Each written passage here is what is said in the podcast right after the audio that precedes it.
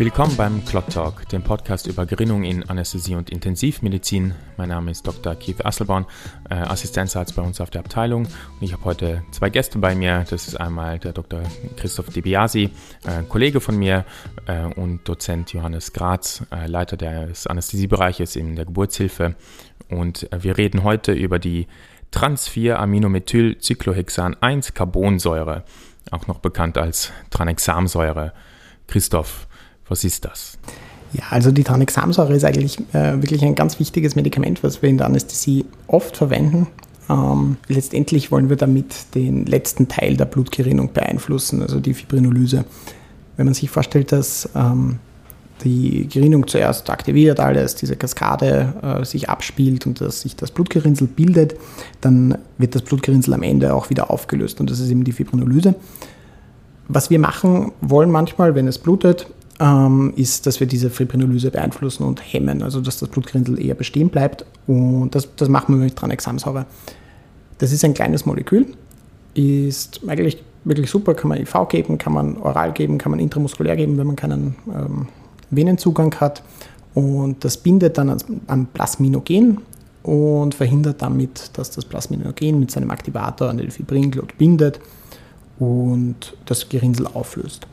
Und wir werden das jetzt eh im Detail besprechen. Das ist in wirklich ganz vielen unterschiedlichen ähm, Settings, Trauma, geburtshilfliche Blutung und so weiter ganz relevant und ist auch auf der WHO-Liste der essentiellen Medikamente.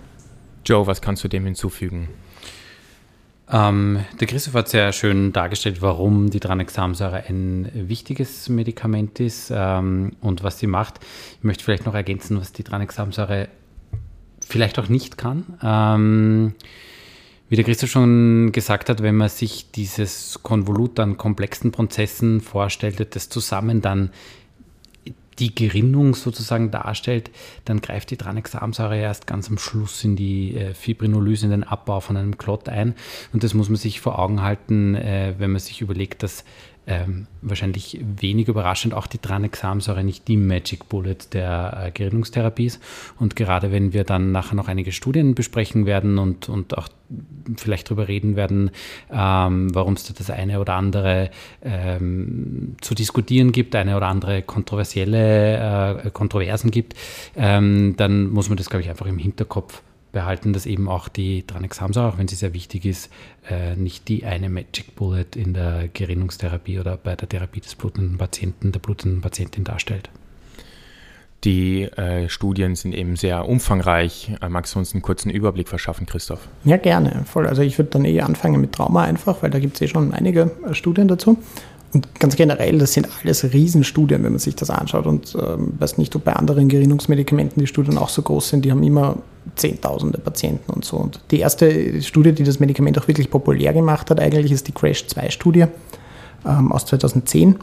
Und die haben äh, eben 20.000 Patienten und Patientinnen rekrutiert, 20.000 Traumapatienten und Patientinnen, und haben denen entweder ein Gramm Tranexamsäure gegeben über 10 Minuten und dann noch einmal ein Gramm über 8 Stunden oder sie haben ihnen eben einen Placebo gegeben und dann haben sie sich angeschaut den, ähm, den Effekt auf das Mortalitätsoutcome und haben gesehen, dass das wirklich fast drastisch, kann man sagen, reduziert ist, dafür, dass das eine recht einfache und billige, ähm, schnelle Intervention ist.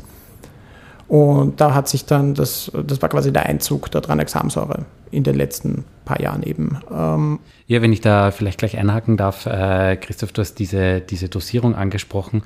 Ähm, da kann man vielleicht kurz festhalten, dass das recht arbiträr ist, diese ähm, 1 plus 1 Gramm, also 1 Gramm ähm, äh, verabreicht über zehn Minuten heißt es, glaube ich, oftmals wird es als äh, Kurzinfusion ähm, empfohlen oder beschrieben, dass es verabreicht wird. Äh, bin überzeugt, dass man das auch anders langsam IV verabreichen kann, äh, gerade wenn wir an das präklinische Setting denken. Ähm, und dann das zweite Gramm eben über acht Stunden. Recht arbiträr gewählt, aber wie der Christoph schon erwähnt hat, das hat sich eigentlich äh, durchgesetzt seit damals. Und kommt ja nicht zuletzt auch in einer zweiten Studie vor, wenn man weiß nicht, vielleicht gleich beim Trauma weitermachen wollen? Ja, voll. Ähm, es gibt dann eben die Crash 3-Studie. Ähm, gar nicht so originell der Name, aber die haben sich dann doch angeschaut, das äh, Subkollektiv von Patienten mit äh, einem Schädel-Hirntrauma und ähm, haben auch wieder ein Gramm äh, als Bolus und ein Gramm über acht Stunden äh, da verabreicht und haben dann eben sich auch das Mortalitätsoutcome angeschaut. Und dann haben sie ähm, im, in der primären Analyse, wenn man das ganze Patientenkollektiv ähm, analysiert, eben einen gerade statistisch nicht signifikanten Unterschied im Mortalitätsoutcome gesehen. Aber wenn man dann, ähm, dann haben sie noch eine Subgruppenanalyse gemacht, wo sie nur Patienten mit ähm, leichten und, und mittelschweren Schädelhirntrauma sich angeschaut haben und haben da gesehen, dass dort schon auch ein deutlicher äh, Mortalitätsbenefit besteht, wenn man Tranexamsäure gibt. Was liest du noch aus der Studie raus, Joe? Ich glaube, ein wesentlicher Punkt, den wir ähm, gerade dann an der, an der Crash 3-Studie gesehen haben und wir werden vielleicht nachher nochmal äh, darauf zurückkommen, auch in, in weiteren Studien dann äh, gezeigt wurde, ist, äh, was jedenfalls relevant ist bei der Tranexamsäure, ist, dass wenn wir sie geben wollen und wenn sie sozusagen helfen soll, dem blutenden Patienten, der blutenden Patientin, dann müssen wir das früh geben. Und daher, ich habe es vorher ähm, auch schon anklingen lassen, gerade im Traumasetting ist es ähm, bei uns mittlerweile auch äh, etabliert, dass wir Tranexamsäure präklinisch mitführen als Notärzte, Notärztinnen und dass eben draußen dieses erste Gramm schon äh, verabreichen und erst die zweite äh, längere Dosis dann eben im, innerklinisch im, im Schockraum oder wo auch immer der Patient, die Patientin dann weiter betreut wird, äh, weiter verabreicht wird. Voll, weil der Effekt war eigentlich nur dann gegeben, also dieser positive Effekt, wenn das innerhalb von drei Stunden nach Trauma verabreicht wurde. Jetzt äh, ist aber sehr rezent eine Studie rausgekommen, die sich eben genau mit diesem Thema beschäftigt hat, oder?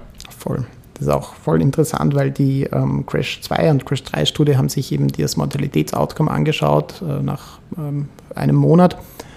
Und die, jetzt ist eben das Patch Trial rausgekommen 2023. Ähm, die haben als primäres Outcome gewählt äh, das sechs Monats Überleben mit einem äh, mit einem guten funktionellen Outcome. Also die haben eben dieses funktionelle Outcome reingebracht und die haben dann gesehen, die also haben auch äh, wieder Patienten randomisiert mit Trauma und Risiko für Koagulopathie und haben eben auch ähm, Tranexamsäure versus Placebo verglichen, also eigentlich relativ analog sonst und haben aber dann gesehen, ja, die Tranexamsäure hat jetzt keinen Einfluss auf ähm, das Überleben mit einem guten funktionellen Outcome.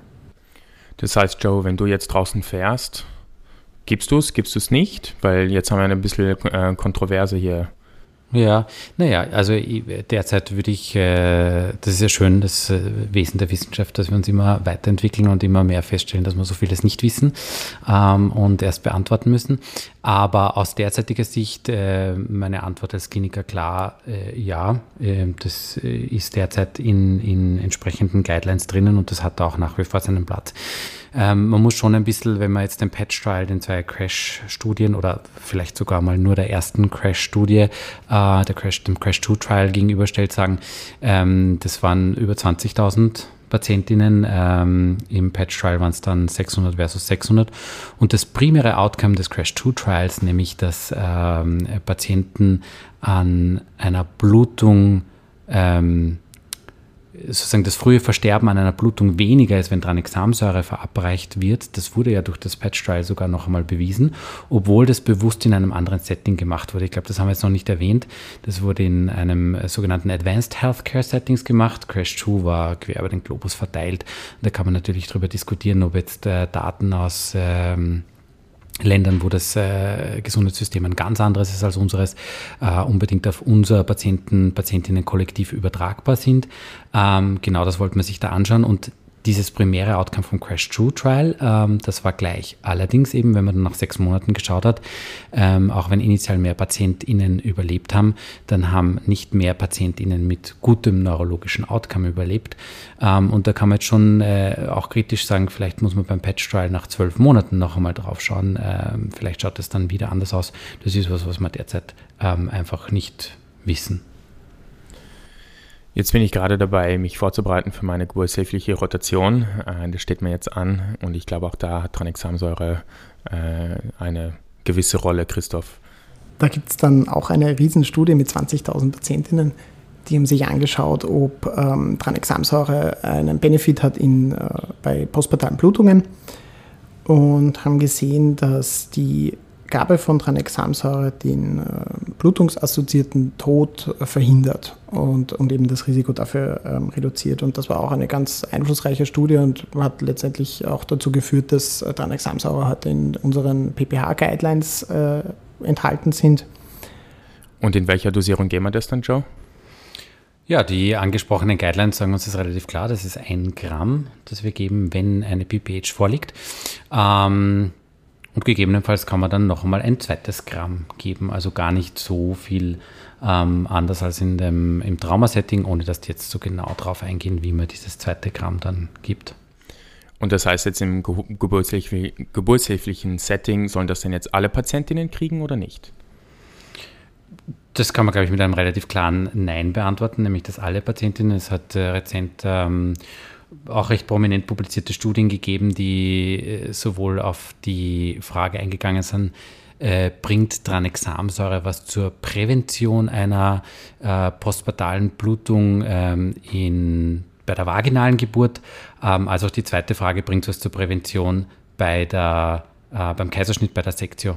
Und in beiden Settings äh, war die Antwort in diesen doch auch recht großen Studien, nein, das hat dort keinen Platz. Das heißt, Tranexamsäure in der Geburtshilfe ähm, dann, wenn äh, wir, wenn die Patientin sozusagen das Label PPH, also postpartale äh, Blutung, postpartale Hämorrhagie erhält. Ähm, und dann, wenn ich das gleich noch vielleicht ergänzen darf, gilt das Gleiche, was wir vorher auch schon aus dem Traumasetting ähm, besprochen haben. Auch der Woman Trial hat gezeigt, je früher, desto besser. Dann sollte man es wirklich bald geben. Jetzt sind die Studien, die wir bisher besprochen haben, eigentlich recht ähm, positive Dinge, sage ich mal, äh, was hier Tranexamsäure angeht. Ähm, ist es bei allen Studien so, Christoph?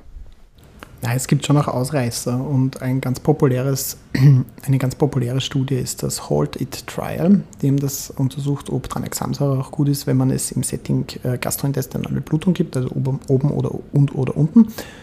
Die haben dann zum einen herausgefunden, dass es zum einen nicht das Risiko verringert, dass man an so einer gastrointestinalen Blutung verstirbt. Und dann haben sie aber auch schon auch gefunden, dass die Thromboserate viel höher ist bei Tranexamsäure. Und das was, was in den anderen Studien gar nicht so, also in diesen anderen Studien, die wir bis jetzt besprochen haben, gar nicht so rausgekommen ist. Was liest du noch aus der Studie, Joe? Ja, das ist äh, tatsächlich spannend, der Halted Trial, weil der wird immer wieder ähm, kontrovers diskutiert, wird auch immer wieder äh, vorgebracht, wenn es darum geht, ob man eben Tranexamsäure vielleicht doch nicht geben soll. Und ich glaube, dazu muss man auf ein paar Punkte vielleicht noch ein bisschen genauer eingehen, die der Christoph schon angesprochen hat. Erstens, ähm, Upper and Lower ähm, GI Bleed war sozusagen das äh, Einschlusskriterium für die Patientinnen. Und wenn man sich überlegt, wann solche Patienten dann typischerweise klinisch behandelt werden, dann ähm, lässt sich der, der Blutungszeitpunkt äh, ja, schwer festmachen, typischerweise bei solchen Patientinnen.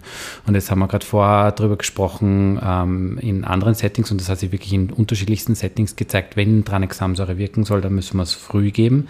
Das heißt, dass in so einem Patientinnenkollektiv, wo ich eigentlich nicht weiß, wann die wirklich zum Bluten angefangen haben, ähm, dann die Tranexamsäure vielleicht nicht so wirkt oder sogar mit mehr äh, negativen Outcomes assoziiert ist, das überrascht nicht wirklich.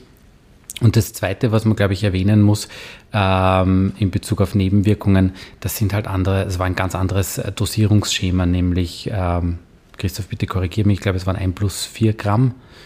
1 plus 3 Gramm, insgesamt, 1 plus 3 Gramm, also insgesamt, insgesamt 4 Gramm. Gramm. Insgesamt 4 Gramm versus die 2 Gramm, von denen wir vorher äh, gesprochen haben. Ähm, also doch auch eine viel höhere Dosis. Und wir wissen, nicht zuletzt aus der Herzchirurgie zum Beispiel, wo tatsächlich höhere Dosen an der, an der HLM typischerweise verwendet werden. Je höher die Dosis, desto höher das Risiko für Nebenwirkungen, insbesondere zum Beispiel auch auf Krampf, äh, Krampfanfälle, auf die da eingegangen wurde im Holted Trial. Vor allem, ähm, weiß nicht, ähm, wir geben das ja meistens intraoperativ und inwiefern spielt dann die Krampfanfälle äh, eine Rolle, wenn die Patienten eh narkotisiert sind? Na, akut jetzt nicht in der OP, aber Natürlich äh, kann das auch im postoperativen Verlauf auftreten. Also Ich würde das genauso äh, beantworten wie der Christoph, dass im Akutsetting, wenn der Patient jetzt blutet und ich eine, eine harte Indikation sozusagen für die Tranexamsäure habe, dann sind diese potenziellen Nebenwirkungen natürlich nachrangig, insbesondere dann, das hast du Keith äh, angesprochen, wenn wir eh schon das machen, was wir machen würden, wenn jemand äh, therapierefraktäre äh, Krampfanfälle hat, nämlich den Patienten narkotisieren. Jetzt haben wir uns sehr spezifische Bereiche der Anästhesie eigentlich angeschaut. Christoph, kannst du uns irgendwie noch eine Studie mitgeben für sozusagen mein alltägliche Anästhesieleben? Ja, sicher, voll. Also das ist das POIS 3-Trial, die sich anschauen, wie es jetzt mit Tranexamsäure bei ähm, großen Operationen ausschaut, also abseits von Schockraum und abseits von Geburtshilfe. Ähm, und die haben eben auch wieder ganz viele Patienten eingeschlossen, fast 10.000 Patienten und Patientinnen sind da inkludiert in der POIS-3-Studie. Und da wurde der Effekt von Tranexamsäure angeschaut ähm, auf das Outcome, ähm, auf ein, auf ein Composite Bleeding Outcome, also Life-Threatening Bleeding oder Major Bleeding. Und die haben gefunden, ja, es hat einen deutlichen Effekt, senkt die, äh, die Blutungsrate und haben auch sich die Sicherheit angeschaut von dem Medikament. Ich darf da vielleicht gleich einsteigen und auch für unsere Zuhörer noch ergänzen, es ist um ähm, große nicht kardiochirurgische ähm, Eingriffe gegangen und Bezug nehmend auf die Sicherheit, die du gerade angesprochen hast, Christoph, ähm, das ist auch ganz interessant bei dieser Studie, während für die, das Primary Outcome die Blutung recht klar gezeigt worden werden konnte, es reduziert die Blutung, ähm, war es für das Sicherheitsoutcome, nämlich ähm, ein Composite Outcome aus kardiovaskulären Events, so dass eben nicht bewiesen werden konnte, dass äh, die Tranexamsäure non-inferior im Vergleich zu Placebo ist. Das heißt, ein bisschen vereinfacht ausgedrückt, man hat nicht zeigen können, in Bezug auf kardiovaskuläre Events, dass die Tranexamsäure in diesem Setting ganz sicher ist. Aber muss ich dann jetzt Angst haben, Joe? Nein, ich glaube nicht. Also wenn man die äh, vorgenannten Studien, die zwei Crash Trials zum Beispiel und das Woman Trial zusammennimmt, dann äh, kommt man alleine da auf über 50.000 Patientinnen, ähm, wo kein vermehrtes Auftreten ähm, von zum Beispiel thrombotischen Ereignissen ähm, gezeigt werden konnte. Also ich glaube, insgesamt ist es schon eine sehr sichere Substanz, aber auch hier gilt, äh, wenn es nicht notwendig ist, es ist nicht nebenwirkungsfrei, dann soll man es halt trotzdem äh, nicht geben. Dann versuche ich ein bisschen zusammenzufassen, was wir heute besprochen haben. Wir haben uns verschiedene Bereiche der Anästhesie angeschaut äh, und die Rolle der Tranexamsäure. Die frühzeitige Gabe haben wir erwähnt gehabt, dass die sehr wichtig ist, ähm, dass es, wie du gerade gesagt hast, Joe, ein sicheres Medikament, aber halt auch nicht nebenwirkungsfrei und es ist nicht die Magic Bullet der Gerinnung. Es greift halt nur ähm, an dem hinteren Teil der Gerinnungskaskade ein und was sich vielleicht so der manche äh, Kliniker oder Klinikerin erhofft, ähm, dass es eben dieser heilige Gral der Gerinnung ist, ist es halt eben auch nicht. Habt ihr dem noch irgendwas hinzuzufügen? Ja, ich glaube, was äh, vielleicht kommen wird einmal, ist, dass man wegkommt von diesen universellen Dosen, ein Gramm und ein Gramm als äh, Perfusor oder so und vielleicht hinkommt zu einer ähm, individualisierten Dosierung von Tranexamsäure, vielleicht mit Viskoelastik. Mal schauen. Ich glaube, dass dieses äh, Stichwort personalisierte Medizin gerade in der ähm, Gerinnung ganz äh, relevant ist, aber ich glaube, da müssen wir uns nochmal für eine extra Folge zusammensetzen. Ich glaube, hier ist das letzte Wort noch nicht gesprochen. Äh, wir werden uns vielleicht nochmal am Tisch hier zusammenfinden und über Viskoelastik, Tranexamsäure oder ähnlichem diskutieren. An dieser Stelle bedanke ich mich herzlich bei meinen zwei Gästen äh, für das interessante Gespräch heute und ich bedanke mich ebenfalls an den äh, Zuhörern und Zuhörerinnen und ich hoffe, dass ihr beim nächsten Mal wieder dazu schaltet. Vielen Dank. Wir bedanken uns bei unseren Sponsoren, ohne deren finanzielle Unterstützung die Realisation dieses Podcasts nicht möglich gewesen wäre. Das sind CSL Behring, AstraZeneca Österreich, AYO Austria, Biomedica Medizinprodukte, Ecomed, Roche Diagnostics und Novo Nordisk.